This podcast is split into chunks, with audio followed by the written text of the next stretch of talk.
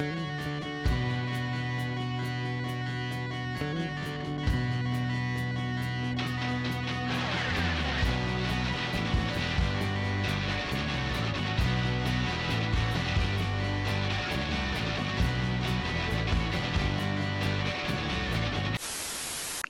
evening, everybody, and welcome to what is going to be our final live spaces effort of the year, uh, at least of 2021. Obviously, we're going to be continuing to do this for quite some time, but uh, we are very excited to be doing our year and wrap up with none other than Sarah Biggs. Sarah, thank you so much for joining us again tonight. Hi, how are you? I am not gonna lie. I uh, I have been I have been stricken with the bubons. I uh, I woke up this morning and I have the stuffy nose. I have the sore throat. I have all of the things. So I have my test booked, and I'm not going to be leaving the house until I uh, I get it. Oh, yeah. But, The, the amount of rapid tests I did this week was ridiculous. Because I was I think extremely sick again. Um, yeah. I think we all have our. Our, our jazz voices going on, so it'll be Yeah. a I'm it'll be a the- husky little show. I'm at the tail end of it. I'm at the end of it, but it's still very still there. Because my daughter was sick again two weeks ago. Then we were in the hospital, and and you know she's been coughing in my face for a week. So mommy got it. so Uh. it's all good.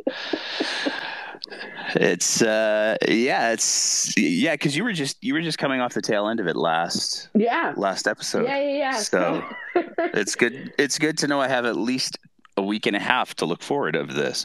yeah. Merry Christmas. Merry Christmas indeed. Um, so, for anybody who's new to what we're doing here, and for those of you who are listening not live but on the podcast, every Sunday night, Sarah uh, joins us and we talk about the events of Alberta politics for the week leading up to that day. But this is officially going to be our last show of 2021. So, instead of breaking down the major political events of the last week, we're going to highlight what we thought were some of the biggest political events of the entire year. And as well, for those of you that are listening live, if at any point you want to to jump in and, and, and share your observations or your thoughts or tell us what a bad job we're doing of things, all you have to do is do the little hand raising thing in the uh, the Twitter live corner, and we will make sure that we uh, we give you an opportunity to tell us what a bad job we're doing. Um, so let's get started. I want. I'm going to let you go first, Sarah. And we're, I, I suppose, in theory, we're counting down from ten to to one. Um, but to, for everybody who's who's listening, just to be clear, Sarah and I have not coordinated any of this. I have my list; she has her list. I have a couple of backups just in case we manage to overlap a little bit. Wait, I have Um, a list. Well, I, I don't know. Maybe, maybe you don't. I didn't check it twice. That's that's. But as long as you checked it once, you didn't have to check it twice. It's the 26th today. So, what was your your bottom ranked choice, Sarah? the bottom ranked choice was the Aloha Gate. See, I was that's I'm so glad you went with that one because really it was right at around this time a year ago that Aloha Gate was really starting to Yeah. to kick up. So Yeah. why was Aloha Gate uh, important? And for anybody who is listening who maybe is not entirely familiar with Aloha Gate, which granted is almost inconceivable, um, walk us walk us through it, Sarah. So basically, so Aloha Gate started last year with, uh, well, it was our first Christmas through COVID and restrictions. Uh, I think we expected a lot from our elected representatives in the province. And uh, we found out that quite a few decided to leave the country to go under uh, the sun and get some extra vitamin D to go through the winter. Um, so it started with uh, Minister Allard, um, the then Minister Allard. Uh, she was in Hawaii because you know it was her family tradition. Um, so you know, thoughts and prayers. Uh, I, I I heard she's there this year as well. Um, we'll see how that goes when she comes back, if she's there. Uh, so that, and then, so everybody kind of, so there's a lot of people that will claim that they own the Aloha Gate. Um, there's journalists that already had the list who was involved into that vacation um, scandal, if you want. Uh, so we had, um, and and some people we got to give them credit. Some people on AB Ledge were very, um, were trying to find some victims. I would say. Uh, it was quite spicy. It was t- quite time consuming, to be honest. Um, so some were convinced that Shandro went. Uh, some were convinced that you know uh, Kenney went. Uh, it's also there was uh, well, I gotta say the, the Aloha Gate kind of started with Allard and Jamie Huckabay, which was the premier chief of staff at the time. He was in England. And then we found that Rehn was in Mexico, and then Yao. We lost Mr. Yao for two weeks. We literally could not get a hold of him. Um, and then they, they kind of started to scramble to bring everybody back. Um, so that's my number 10. I, I like the number 10. I, I, do have to add a couple of little things to the, yes. the number 10 story. So for us here, the re, the way that we found out about it was um, we got sent a DM, and I don't know who the source uh, of the DM was because it was anonymous, uh, but we got sent a DM of one of actually two of the press secretaries for the government who posted a picture from their Instagram of their Hawaiian vacation. Oh, right. And I forgot that. I'm sorry. Yeah, that's okay. Um, and that kind of was, I know there were a few other people who got sent the same DM, um, but that kind of kicked off the a lot of the conversation and I think a lot of the curiosity as to who went where, why did they go, and and all of that. Um, so that's so that I just I just wanted to to throw that in there because it was fascinating how it went from in particular to me one of the the really surprising things to me was the fact that there were so many um, people involved in particular who are communication staff. And so the yeah. the I think one of the reasons that it, it, it really resonated with so many people in such a negative way is because both the provincial and the federal governments have been saying to people, "Stay home, have a small Christmas, uh, don't don't go with your families." I mean, uh, over here at our our house, we did the entire Christmas via via Zoom. Um, we had both of the grandparents, both sides of the family the grandparents. They were they were doing the Zoom, and I think that a lot of people made some pretty major sacrifices to try to push forward. And then it came out that not only was it these these press secretaries and staffers that were posting pictures on their social media about what a wonderful vacation they were having, but we started to see all of the the the ministers and the the the thing that struck me the most was the the lame excuses um, and I have to give the best lame excuse prize to to Sonya Savage, who claimed that she had to go out to her cabin in BC to uh, check something right over the. Christmas holidays. That was uh, I, I, I kind of give her the benefit of the doubt on that one. She was not the biggest offender, let's be honest here. Oh, she wasn't, but it was the worst excuse. No. I mean, yeah, the, the, the rest yeah. of the ones were kind of like, oh well, we we did a big thing badly. Um, yeah, we we we're embarrassed and we're not going to say anything. Oh, now we're going to lock down our social media and not make it public anymore. But the the the excuses that came out, and it is worth noting that there was one UCP MLA, who eventually ended up getting removed from caucus in no small part due to yeah. his uh, absolute refusal to acknowledge that he had done anything wrong by traveling internationally and posting super fun pictures. Yeah. So, uh, so that's our number 10 then, the yeah. Aloha Gate. I'm going to follow up with a, a closely related but similar uh, for my my I guess we'll go number nine, uh, and that was the January first press conference.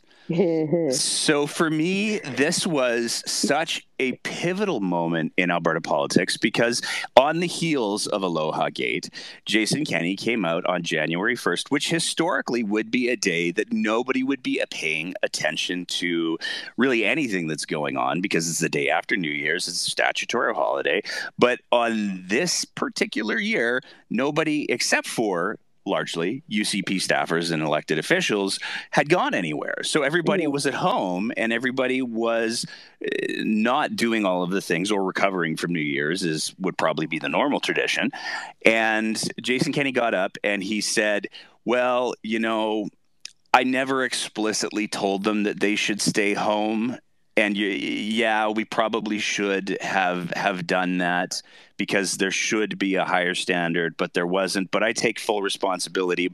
But there's not going to be any consequences. So it, it, to me, that kind of set the tone for the rest of the year. Not only because it was on January 1st, so it's the first day of the new year, but also because it was such a such a well, we're going to performatively take responsibility, but we're not actually going to take responsibility. We're we're going to just say, yeah, that was bad, and and we'll issue an edict in the in the I've in the future to say you you should not do the things that you ask people not to do. So that was that was my my number nine, and it's interesting because in one of our one of our interviews this year, we had a conversation uh, with um, a well-known political pundit who made a point of saying that if there was a moment that he would put a pin in in regards to when the wheels started to really come off for the UCP, it would have been uh, that moment. Yep. So that's that's my my first contribution to the countdown. Sarah, you get number eight. Uh, so number eight. So um, it's not necessarily related to provincial politics, but it did happen in the province. I would say the election of Jyoti Gondek. So, full disclosure, I was part of Mrs. Gondek's team. Um, when we launched the campaign, she was polling at 3%. Um, and it just showed how quite progressive and not oh so conservative the city of Calgary is. Uh, Jeromy Farkas had the UCP machine behind him. Well, I guess it's kind of linked to the, the provincial. We know that Mr. Allen was working on this team. Um, we know that you know uh, Jeromy Farkas really had the big, the big big blue machine behind him, and you know, with the Gondek campaign, um, with the means the campaign had, uh, it's, it's my personal number eight. Um, it would be Jyoti's election, personally. That, that's fair enough, and it certainly had. I mean, I have to, I have to tread a little bit carefully here because full yes. disclosure for any of our listeners who aren't familiar, I I didn't run for mayor, but I did run for city council, and I got my ass handed to me. yeah, oh, big time, big time. That's it's, yeah. I've I've gotten very very good at uh, at losing elections, as my my co-host Aaliyah pointed out in our post municipal election special that we did up at the legislature. It's not a bad thing though. It's not. I, I think that there's. Yeah, I, I, grew up punk rock, and one of the things that I've I've always said is that one of the best things that I ever learned from from growing up punk rock was how to put up a fight and still lose, and get back off the mat and put up another fight right away.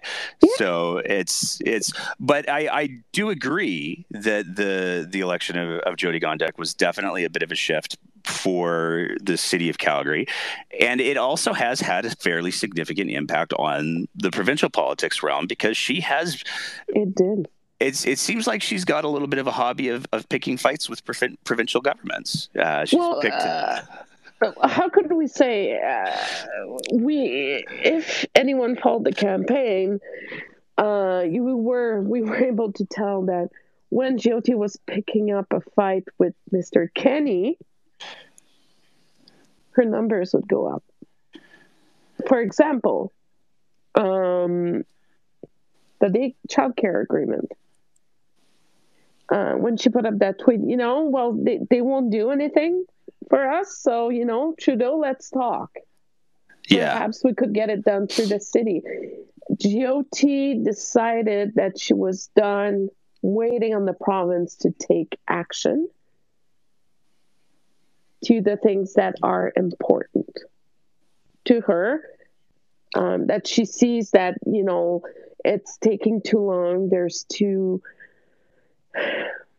there's too much nonchalance coming from the current government.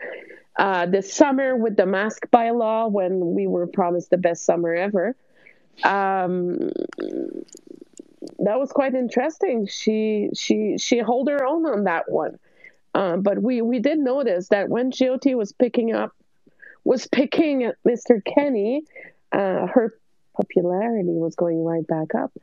Um, so you know, for Jyoti to go from three percent with zero name recognition to forty five percent straight off the bat when the polls started to come out and remain at forty five percent um, that was quite uh, that was quite the task. It was a long, long, hard campaign. Um, it was interesting with the Davidson saga in the background and whatnot. Um, but yeah, that's my number eight. It's yeah, Jyoti. That's fair. Um, my number seven, well, the one that I'm going to throw out for number seven actually dovetails quite nicely with that because I think that it's important to to highlight. Mr. You talked about the the change in approval ratings for Mayor Gondek, but I think that one of the biggest stories in provincial politics has to be the consistently plummeting uh, approval ratings for Premier Jason Kenney. Oh yes, the um, twenty percent basement. The twenty percent basement. basement. And as as we pointed out yesterday uh, on our Twitter account, currently based on informal numbers that are are quite reliable, but they haven't been released by the provincial government. So we're relying on people who are inside to communicate them because the the province has gone on vacation. Um, currently, the positivity rate in Alberta as, for December 24th is currently higher than Jason Kenney's approval ratings. And yeah, but I got something that just came in that it's over 20% now. The the positivity rate? Yes. Oh yeah, yeah, yeah, yeah. Yeah, no, it's it's yeah. it's it's well above twenty percent right now. Um, so the fact that Kenney has been lambasted not only uh, in the province of Alberta but across the country for his handling of COVID and his approval numbers are as we're leaving 2021 his approval numbers are actually lower than the current positivity rate for covid. And one of the things that's important to bear in mind with those numbers is that with the province's move to uh, basically eliminate access to PCR testing for anybody who isn't working in a, a critical role like healthcare workers. Um, with the and and has encouraged now uh, Albertans to rely on the rapid testing. Mm-hmm. Um, that means that we have no idea how many of those people who are getting rapid tested or coming back, or like doing the rapid test at home, are coming back with positive results.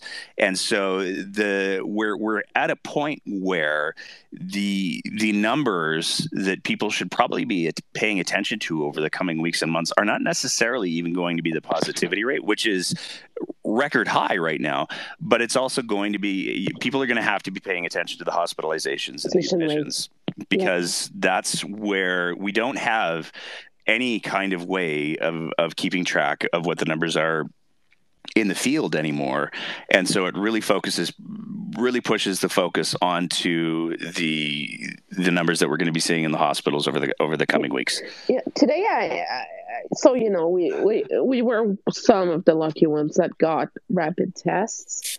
Um so we i used a couple this week because i was not feeling well and i was symptomatic. Um i'm lucky. I know how to administer. I know how to i'm a nurse by training and i know how to go and collect do the swab and all that um, one of my biggest concerns it's not it's not necessarily user friendly enough for some of the population out there to do.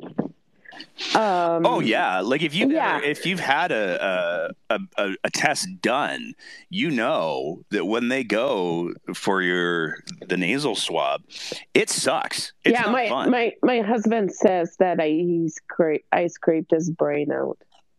Exactly. So Yeah. the idea that the the average layperson who has maybe never had a COVID test before understands that you have to go until you pretty much reach the back, and that's a lot farther than you might think.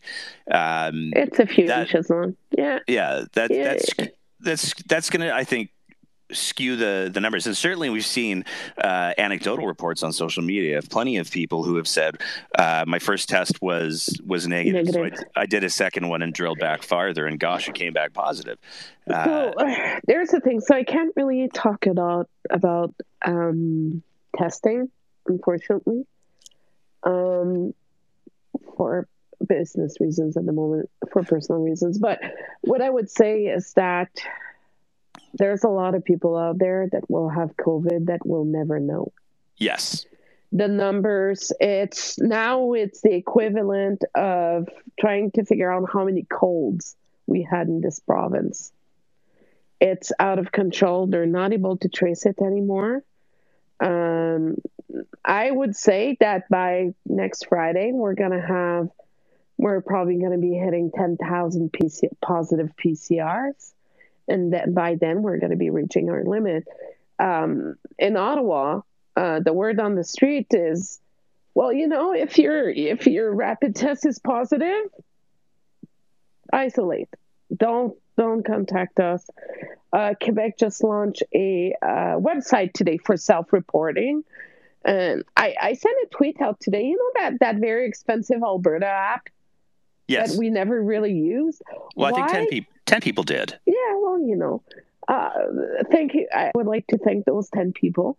Um, it's it's a good team effort, but why could the government not use that app as a self-reporting tool? I would be willing to wager that a big part of the the reason for that is because they couldn't get the app to work in the first place for the very longest time, Yeah. uh, and so. but think about it; it's there. It could be used as a self-reporting tool in theory, um, but the concern. in theory. Yeah, yeah, theory. the, the the concern the fundamental concern that I have and and and this is something that I think that we're seeing again lots of anecdotal reports on uh, social media is that there is still a staggering number of people who are not taking uh, things seriously. seriously. Yeah. Um, just for an example, I'm going to give you a hilarious example of how non-serious some people are taking it. I'm going to give an example from my family. Um, my father's well, my father lives in a different province, but he's 75 years old. Uh, had a stroke and open heart surgery, uh, lung cancer scare, name it. He had it all. Um, him and his girlfriend decided to wait until the holidays to get their boosters because they don't want to feel under the weather during Christmas time. That's a bold choice. It's it's it's it's a it's a case of hold my beer and watch me go. And unfortunately, my dad has been socializing quite a bit in the past week. Oh dear. So uh, yeah, oh dear, yes. So my uh, my answer to him is I will not be taking a plane because your sorry ass will be in the hospital with COVID. Call me a ungrateful daughter. Call me a horrible daughter.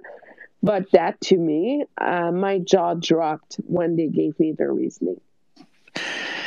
And I think it's jaw dropped. Yeah.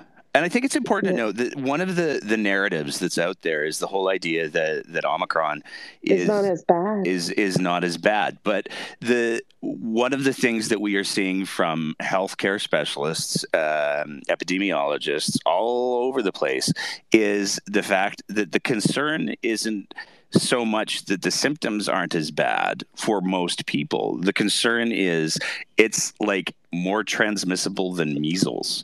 And if you have, and we talked a little bit about this on the episode last week, but if you have a a one percent hospitalization rate um, with uh, regular flavor COVID. Well, you know, you get 10 people, that's one person, not a big deal. But if you have a 0.5% hospitalization rate and a thousand people get it, well, now you're talking about 50 people in the hospital. So it's it's a very different beast from the the or sorry five people in the hospital it, it, when you have much larger numbers even though a smaller percentage might uh, require a more intense level of care, that doesn't necessarily mean that the hospital system isn't going to be overwhelmed. And as we saw with our conversation with Mark, Mike Parker just a couple of weeks ago, the the situation for many healthcare departments, but in particular EMS right now, is well past critical. Uh, and yeah. so the the conversation should not be, well, it's mild, so you know I'll be okay. The conversation should be, um, it's it's hopefully mild for most people, but if everybody gets it, we're still talking about tens of thousands of people who could potentially require hospital care, and that but will. I think that people also forget that our zero to five are not vaccinated yet. Yes.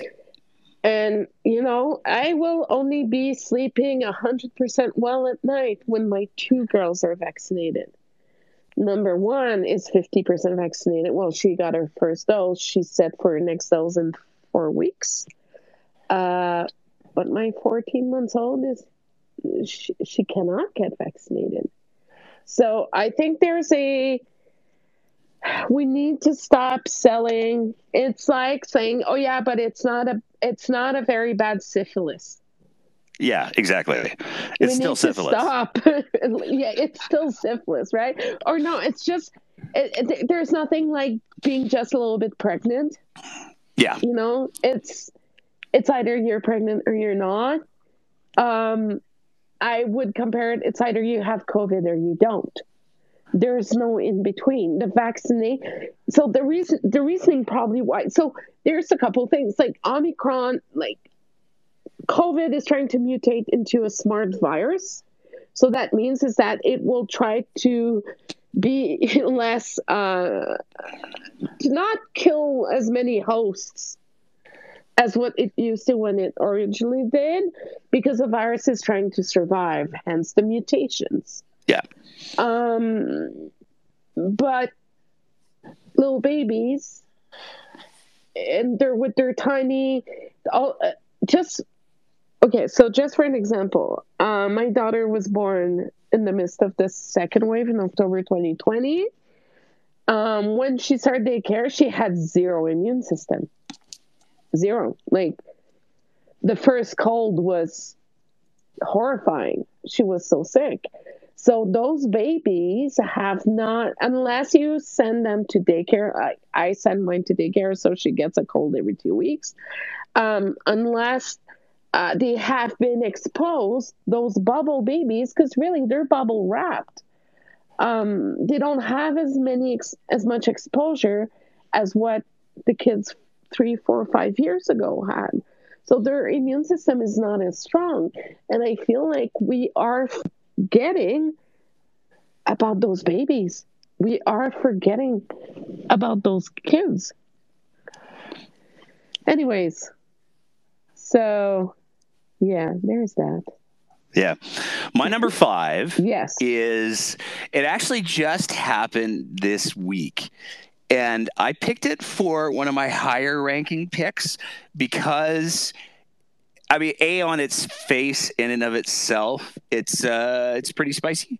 But what it represents, I think, is is far more important. And what I'm talking about is the search warrant that was executed on NDP MLA Thomas Dang while he was out skiing. And the reason for any we we don't know for absolute certain what the the details of the the situation are, and I think that's really really important to highlight um, because there's a lot of speculation that's been going on, and I think that's very very dangerous. But what we do know uh, is Mr. Dang did uh, put out a statement himself where he talked about what he believed the, the the cause of the situation was and what he said at that time was that it was a result of him uh, exploring vulnerabilities in one of the government Alberta government of Alberta health sites, and this is where it gets uh, it gets pretty complicated. Um, yeah. Because first of all, it's important to note that he does have a background in um, computers and coding and software and stuff. So it is in his wheelhouse.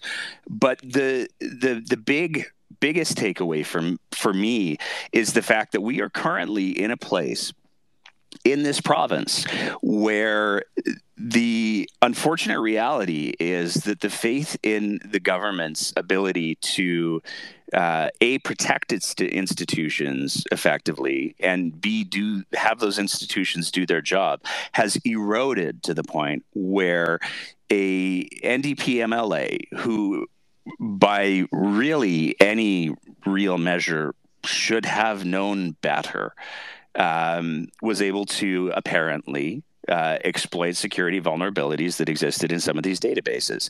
Um, now, yeah. I, I, have no doubts that that what he was doing came from a place where he was trying to highlight security weaknesses. I mean, two of the terms that you hear used a lot in the, the computer universe are the the white hats and the, the the black hats. And I have no doubt that he was coming at things from a very sort of white hat harm. Let's let's let's solve the problem approach. But he still uh, made some choices that were problematic to the point where a, search warrant was executed on his house. Yep. And that to me is is the biggest takeaway because when somebody who's in government trusts the government well he's not in government in the opposition when some when an elected official in the opposition has so little faith in the government's abilities to do its job that he takes it onto himself to try to determine whether or not there are security risks, which there were, um, boy, have we like so much faith has been lost, and that's really really scary to me. Yeah, well, I'm gonna take it from a uh, issue management, damage control perspective from what I do for a living. Uh, Mr. Dang's statement was extremely bad. Um, and he should have taken a different approach. He should have not admitted that he did such, you know, so, so, so, and such. Uh, the, the, the, the, the kind of the, the hot seat management was poor on that issue. Rachel Notley's side's like, okay, guys, well, he's under RCMP investigation, so we have rules here. I cannot comment any further at the moment. And then Dang came out with that statement, which I'm seriously questioning if it's been seen by a lawyer first. Um, but uh, unfortunately, the uh, the hot seat management was poor. The crisis communication was poor. He should have, from a professional standpoint, he should have never came out that way, ever.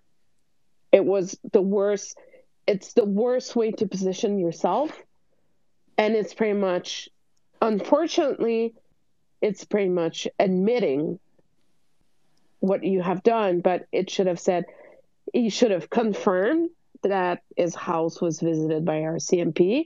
He does think that it's related to this, this, and that. I will have no any further comment for the moment. It should I mean, have stopped there. My my whole thing the, the thought that went through my head with the statement was the the fact that he said um, a concern was raised. So I went in and and tested these concerns, which is effectively him saying, "Yeah, I hacked the system." Yeah, uh, and exactly. That's I didn't want to say it, but yeah, yes, and found he committed. He, he he confirmed the crime. Yeah, and here's here's my thing, like a Okay, well, I, I, I respect the the transparency. I and I, and I certainly heard from from a lot of people who said things. We got we got tons of comments and tons of DMs where people were like, "Yeah, that was maybe not the best choice, but he's showing more transparency than you know any of the other people who are in elected roles that are currently being investigated by the RCMP." Yeah. Um, so there is there is I'll, I will give him that. But the other thought that went through my head right away is, "Gosh, what if this wasn't about that?" Because now he's just admitted to a whole nother another thing. I, I would I will say the comms on this issue with Mr. Dang is just as bad as the NDP comms these days. Well, they're they're on. It was not handled properly. Yeah, they're on a bit of a yeah. roll. Yeah, you know. Number four, Sarah. What do you got? Number four. Oh God, I would say. Um, the longest month of August ever where Mr. Kenney went on vacation, which is fine. It's fine to go on vacation. Um, but Minister LaGrange was in charge of health and did nothing. That's my number four. That's because pretty... it leads to the fourth wave. Womp womp. It does. Um, yeah. No. Um, the inactions that occurred this summer with really Minister LaGrange sitting tight on her curriculum, uh, watching the province burn down, and Dr. Hinshaw being either uh, told not to, you know, be present or heck, maybe she was on vacation too. Who knows? Um, really, the absence of governance in August was quite astonishing, and that deserves a solid number four. There we go. There you um, go. Number and, three. Oh, yeah, sorry. Go ahead. Number, uh, no, go ahead. No, go ahead. I, I I'm giving number three the the curriculum, and only I I I went back and forth between uh, this being, I mean, it's it's it's number three in our list, but I had to choose between number one and number two on yeah. on my list, and I went back and forth between this one and what will end up being number one on on things. Um, and I really went with the curriculum as number three because I think that the the number one thing kind of reinforces just how how much trouble we're in as a province. But to me, the fact that this curriculum has has been rolled out, it has been protested so loudly by so many people who know so many things about what curriculum should actually look like. I mean, there's a big difference between you take a look at who some of the, the the spokespeople who were for the for the UCP curriculum change. One of them has been very active in the last week and a half. Um, these are people who are not speaking from a place of experience or authority in their field. These are people who are trained in other fields and think that they don't like what they think they're seeing. And that is, you know, I'm I'm not saying that, that that people's frustrations and concerns shouldn't be listened to. I think they should come from important places, but I'm not saying that people's frustrations and concerns shouldn't be listened to. But there's a big difference between somebody like if I take my car uh, and I ask my neighbor to take a look at it, and he goes, "Oh, yeah, it's it's not driving. That's a big problem." And then I take it to the mechanic, and he's able to say specifically, "Here's what the problem is. Here's what you need to do to fix it." I should be listening to the mechanic more than I should be listening to to my neighbor or even perhaps my own instincts. I've I've broken things trying to fix them, so it's important to to really recognize that there is a tremendous value in expertise, and there was no expertise that was calling out the curriculum that was scheduled to be released. And again, it's important to highlight that that curriculum was not the NDP curriculum. It was a curriculum that spanned multiple governments. Um, and it was a curriculum that had not been implemented in any classroom. So all of the things that people were air quotes complaining about didn't exist in that new curriculum that was ready to go.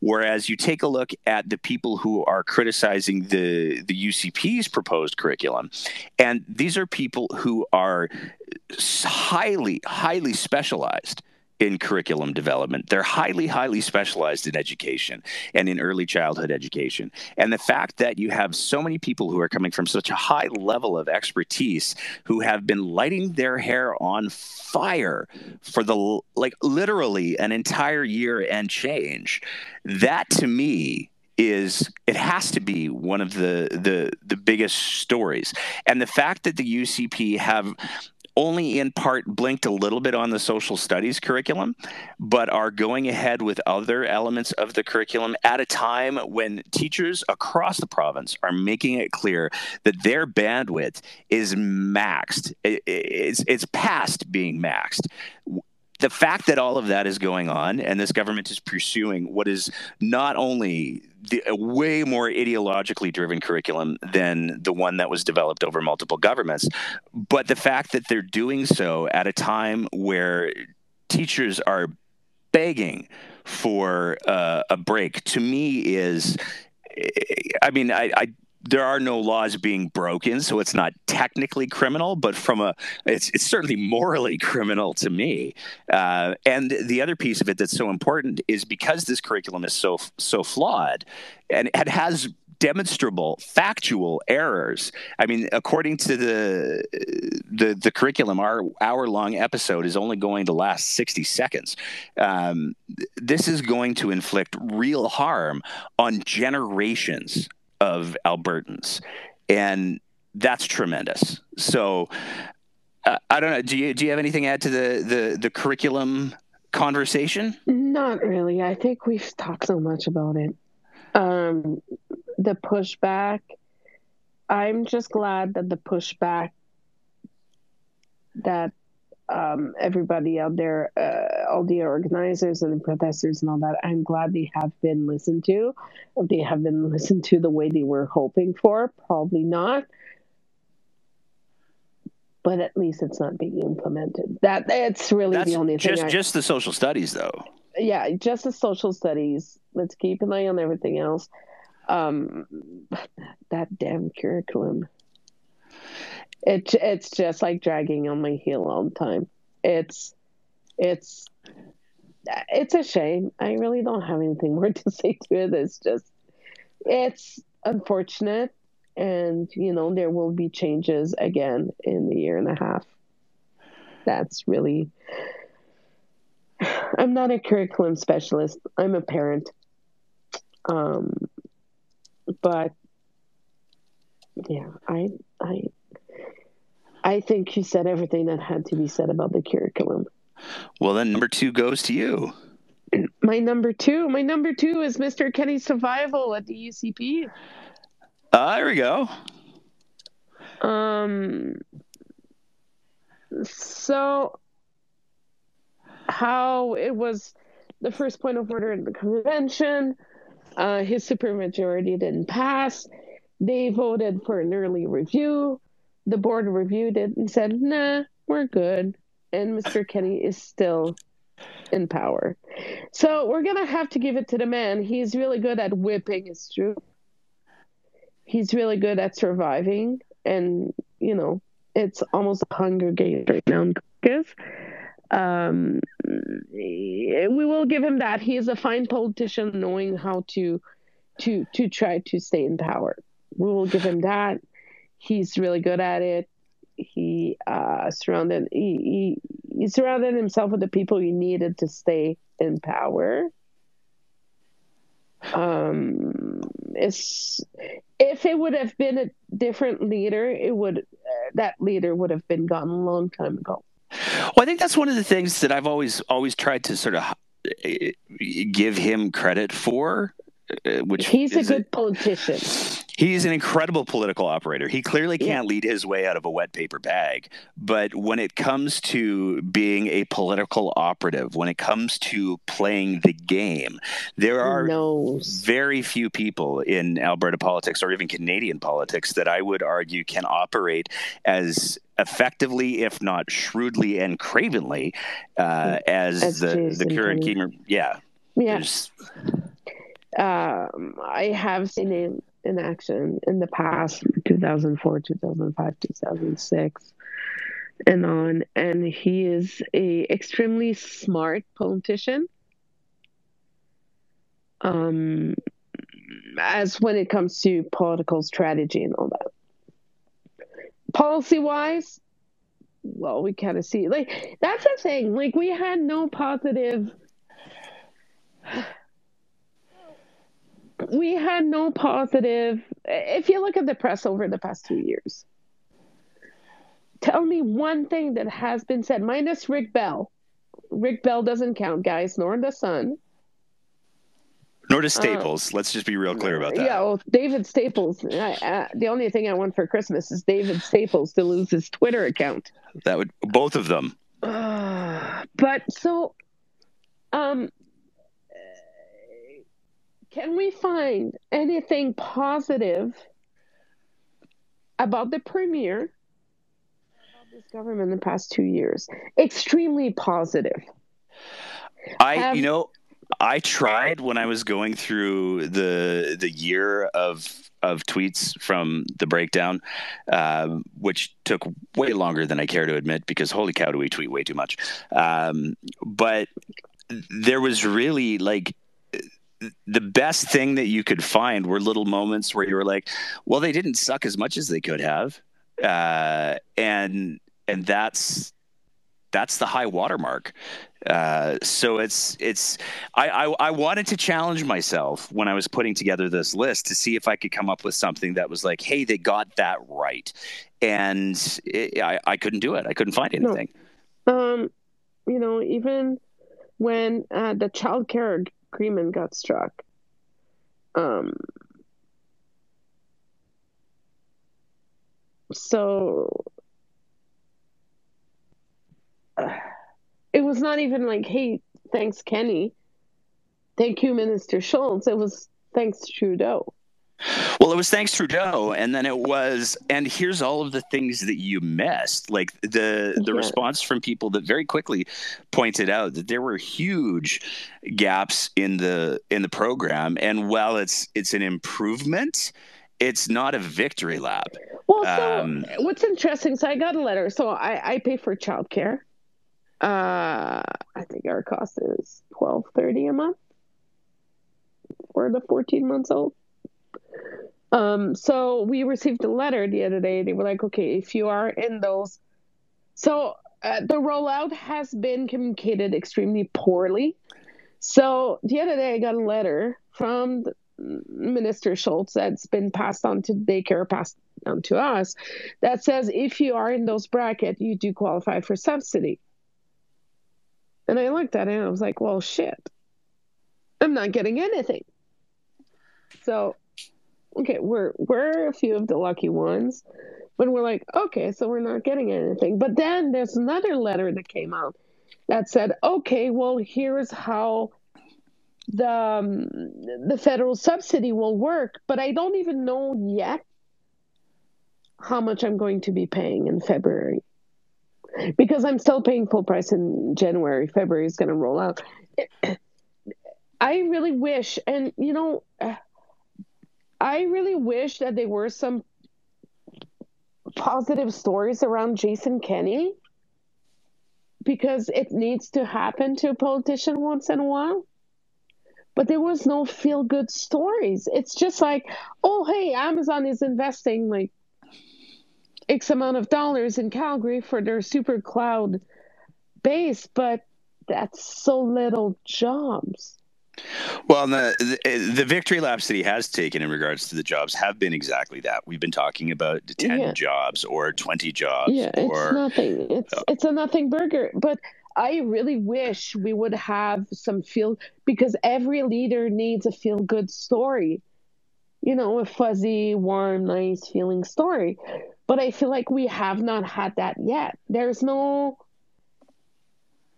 I have not seen anything positive over the past two years. Yes. About Mr. Kenney.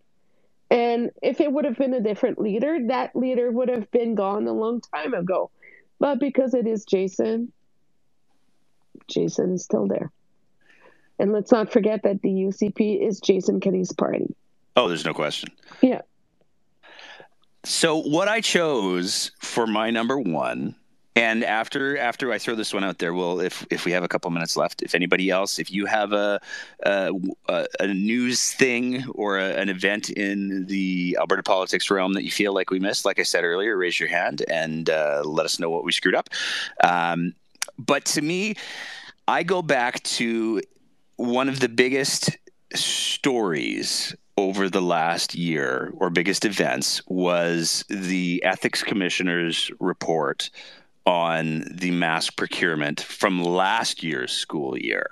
Um, and I say that I say that this was was my biggest one, not only because we we played a small role in it, um, but because it highlights and it ties to so many of the other things that we've talked about. So, for anybody who isn't familiar, we'll, I'll just do a quick little synopsis. Um, eh, back not this year so like not 2021 but in 2020 uh, when we were coming out of the summer and we were heading into the school year one of the things that the alberta government reluctantly did was it agreed that it would provide some ppe for uh, kids and teachers and some hand sanitizer and, and i mean really that was effectively it um, but the procurement deal for those masks got a lot of attention because a huge order was placed with old navy and a a substantial order was placed with a smaller Alberta procurement company. And that Alberta procurement company is a company that Jason Kenney had just toured a couple of weeks beforehand. And it's a company that is in Adriana LaGrange's constituency. So that raised a whole bunch of red flags. And we did a FOIP uh, request on it and got a boatload of information that we just made public for any journalist who wanted to take a look at it because we're not journalists. And it was very, very clear that the way that the the deal for the Red Deer company went was not in line with any established government procurement pathways, and it, it very clearly seemed to demonstrate that uh, there had been influence from inside of the elected side of the government to push for this company inside of Adriana LaGrange's constituency that Jason Kenney had just toured. The ethics commissioner did a investigation to take a look at that at the request of a, a bunch of people. And the ethics commissioner determined that they couldn't rule that anything uh, that Adriana LaGrange had um, influenced things for two very simple reasons. First of all, the all of the key players spontaneously couldn't remember a bunch of details that were really, really important, uh, and the ethics commissioner had to weigh. Well, do I? What's more likely? Is it more likely that a minister of the crown has forgotten these things, or is it more likely that a minister of the crown is lying? And she uh, ruled on the balance of probabilities that it was more likely that the Adriana LaGrange and all of her high ranking staff.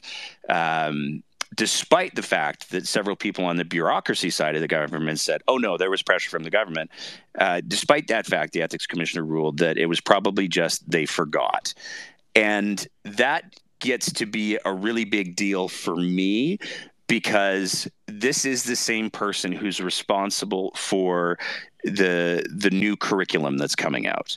This is the same person, as you pointed out earlier, Sarah, that was responsible for the the health ministry when Tyler Shandro went on vacation and during the best summer ever, and that turned into the fourth wave. Um, the the level of either deception or incompetence, as is stated by the ethics commissioner herself, that was involved in this story, and the fact that this minister has remained in her portfolio and responsible for much more critical portfolios for periods of time while other ministers were on vacation. And as you pointed out, there's nothing wrong with a minister going on vacation, but I think that there is a very valid question of who are you leaving in charge, especially during the biggest public health crisis of just about everyone's lifetime. I think that there are some very real questions to to be asked around that, and it speaks to the at the very least the perception. I mean i would argue that to me I, i'm not i don't look at things as generously as the ethics commissioner does. I don't believe that adriana lagrange forgot. I don't have the the balance of probabilities problem because i'm just the host of a podcast. I think it's far more likely to me i mean the fact that you have multiple people at high levels of government who did such a bad job with the situation and then were like they pulled the ronald reagan defense. Um, i mean at least reagan had dementia uh, it's it's beyond the pale that these people would not only pull that defense at the cost of the ethics and the integrity of the government, but the fact that they would remain in their roles and be given a higher level of responsibility because they effectively did what I believe they did is I believe that they just did what they were told. I believe that they they paid their political debts as they were supposed to. Um, I don't have the evidence to back that up. It's just my personal belief. Uh, but that to me, I can't think of a better symbol for everything that's going wrong in Alberta than what came out with that whole mask situation? It's the past 20 months in a nutshell. Yeah, really. It's it's really what it is. Um, from the best summer ever to the best Christmas ever to 300 kids in your backyard, no problem, or in your basement, depends on your preference. Yeah, we haven't to... even talked about the birthday party factor yet. Like uh, if, if under, under the new restrictions, and I just I just got a DM the the positivity rate for Christmas twenty four percent. Twenty four percent. Um, the the fact that we are sitting at a the highest positivity rate in the history of this pandemic, and people are allowed to have fifty kids for a birthday party if they want to under the current restrictions. I just don't even know it's it's quite um hold on for a second sorry my hold on for a second. No worries. My husband walked in and he I, I can hear the the background going on there yeah. Sorry guys. And he brought me a snack. Well everybody needs snacks especially at the holidays. He brought me a snack. Uh yes so oh it's pizza. He ordered it Nice. Well, that's nice. Yeah, that's that's nice. Uh, so no, like really,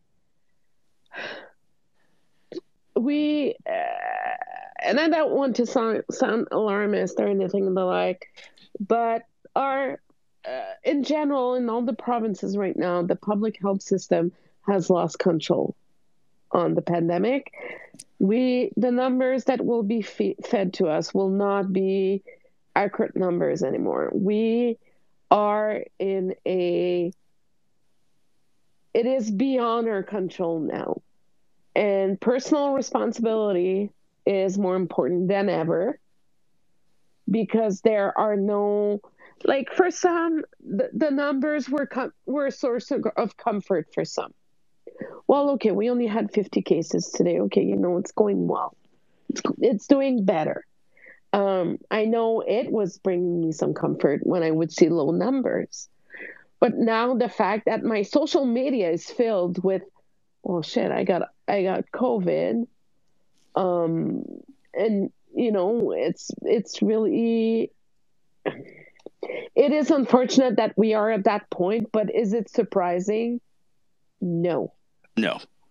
And you know, I really hope for next year and I really hope that our healthcare system will not be overwhelmed.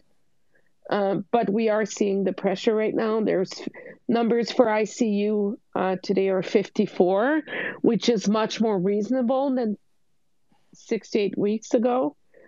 But I really, really, really hope, and I believe I'm being unreasonable, is that or maybe asking for too much is that I hope that people will wake up.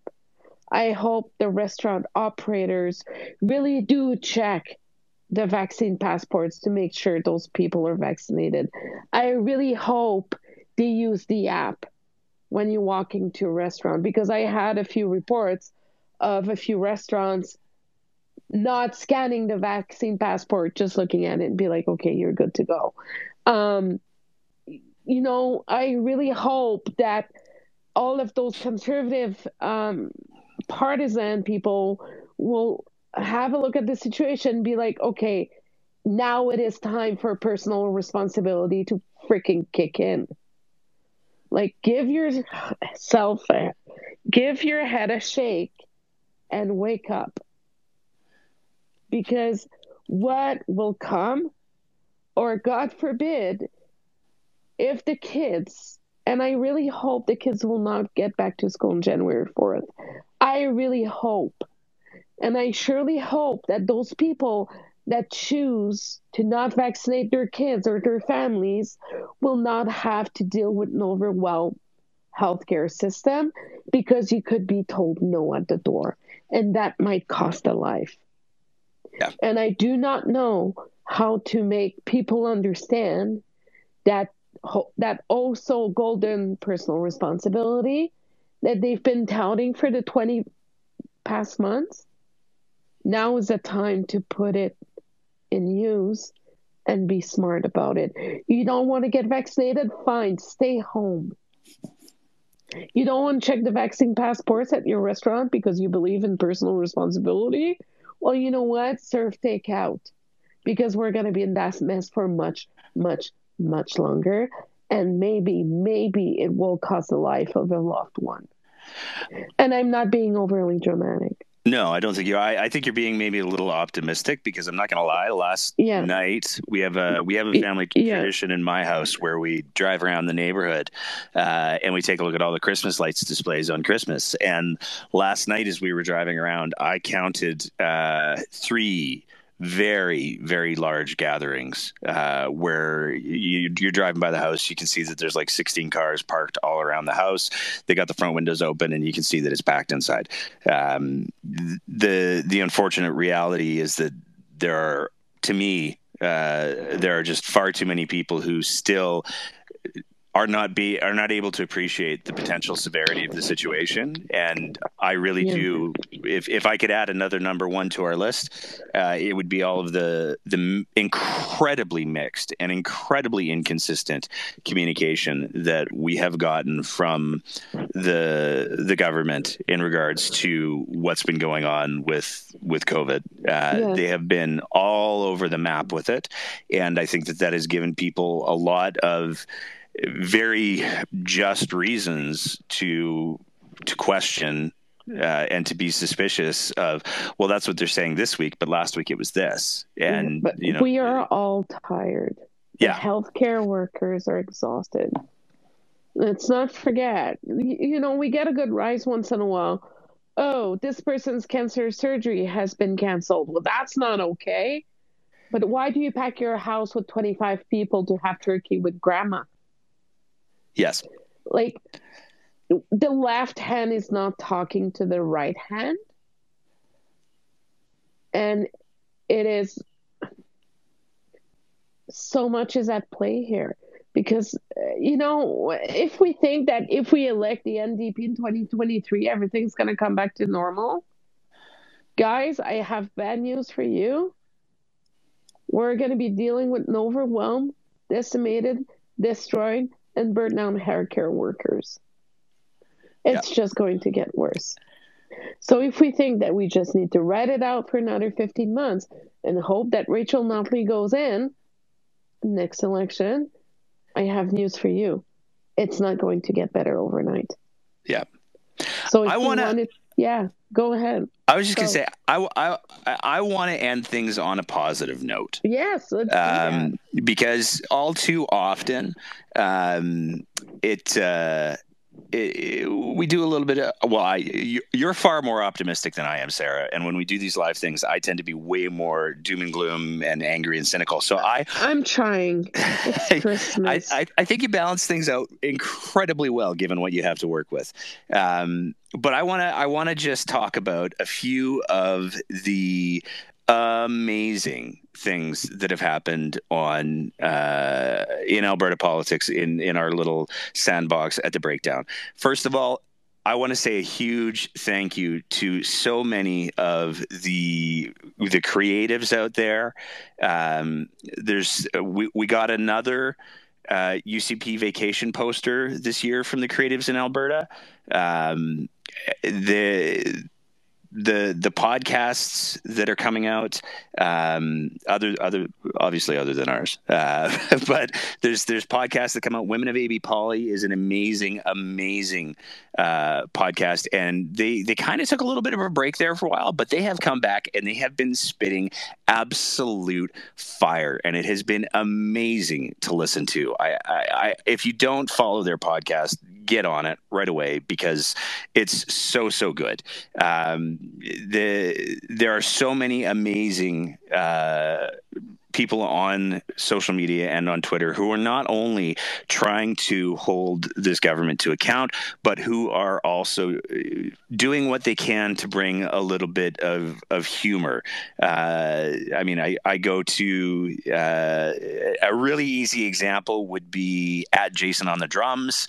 Um, he the the the weekly updates that we get are are amazing, and they uh, I'll be honest, they have definitely turned into some of the the topic things that we've been uh, utilizing. They're like a Cribs notes for us, which is absolutely fantastic.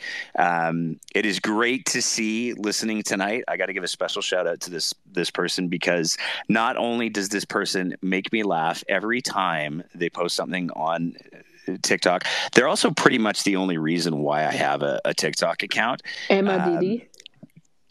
So good. So good. If you don't follow Emma right now, and I still think that she needs to punk handle that name up and and and pronounce it the way that I was pronouncing it before I got corrected, uh, because eh, her her her stuff is deadly. Um, but Emma's Emma's stuff is is so so good. It is so honest. It's so visceral, and I just can't say enough enough good things about it. Really, I mean, we're pretty judicious by and large about who we we retweet. Um, and I know that there's some people who say that's not true, but I don't care. Um, but there's some, we're pretty judicious, and and the, the content that's being created by people who just care about this province is so so so amazing. Um, and I also want to give a particular year end shout out to. Uh, the the, the the journalists because again we're not journalists. We have never claimed to be. We never will claim to be. We're not trying to pull a some sort of rebel media move or anything like that. We I don't want to be a journalist. No no no no. Too no. much too much responsibility no. too much work. I do not have the bandwidth for it. But we are able to do what we do in large part because there are so many amazing journalists out there. Michelle um, Bellefontaine absolutely. Uh, Kevin Kevin Nimick. Yeah. Um, he's he's another one that that is just fantastic. Courtney Thorold is another one. Like I, I really would if if you if you're if you're listening to this right now and if you want to uh, show some support for some amazing human beings, don't necessarily go through and retweet and like our stuff, but take a look at the the accounts that we're we're trying to amplify because there are so many people who are just so awesome and amazing and inspirational and i could go on about that um, and i also want to say one other little thing here um, and it's just a thank you to everybody uh, who has been listening to the breakdown, who has been supporting the breakdown, who has been amplifying the breakdown. Um, we hit a a new milestone today. Um, that I never in a million years would have believed that that we've gotten to. Uh, anybody who pays attention to us knows that we largely we're most active on Twitter. We we're starting to play a little bit with Facebook, um, but Facebook is it, honestly Facebook is a bigger dumpster fire to me than than Twitter is. So like Twitter feels safer, but on Twitter today uh, we crossed the line, uh, and despite our account for only having been up for two and a half years, we have now crossed the line to over twenty thousand uh, followers. And I am not somebody who ever talks about our our metrics um, because that's vain and gross, but it is a it, a huge honor for everybody who contributes to the show and is part of the show in any way that we have there there are people who want to to listen to what we're we're trying to do. And see, um, I'm at 699 followers right now. So and I never, and I never thought I would have so somebody needs to before we end this no, live don't. broadcast. No, somebody no, needs to to push Sarah to 700. No, if if you're listening and you have not followed Sarah yet, at Sarah B Y Y C, get her get her past the 700 before before the show's over. Um, but Nate, I just wanted to say thank you, thank you for uh, a being my friend Aww. listening to my frustrations are a year long because I was a frustrated human this year. This year, I'm not gonna lie. Um, and I'm glad we get to do this together. Sometimes I have to be careful about the subjects, and I have limits of limitations on what I can discuss. For sure. And I and because of the nature of the work that I'm doing, but I I want to thank you for that. Oh, well, um, for respecting. Is... And sometimes I'm going to sound like a conservative supporter, and sometimes I'm going to sound like I'm part of the left girls. But thank you for putting up with my antics, I would say. It is an honor and a privilege, to be clear, uh, that that you show up every every weekend and and you you you balance out my my insanity so and i i, I would like to uh, thank my husband for picking up yes antidepressants um, once a month sending to the pharmacy well, uh, and, and, and for minding the shop while you while you do this, I got to. Well, now that we're doing that, I got to thank my my wife and my family for yeah. for all of the stuff that they they let me do. And I'm gonna end it on this note. We will. I just checked your Twitter page, Sarah. Oh no. 703. You guys are the best. so funny. Thank you so Thanks, much, everybody. Guys. We're going to be doing this. Uh, we're doing this again next weekend. It's going to be our first of the new year. Um, what date is it going to be next weekend? I need to look at my calendar. It's going to be the second. Oh, shit. Is that a problem? No, it's not. No, no, not at all. Okay. I just realized I need to book a plane ticket for Vancouver for work. In, oh, there you go. In January but I don't want to go. But here, guys, here's the issue.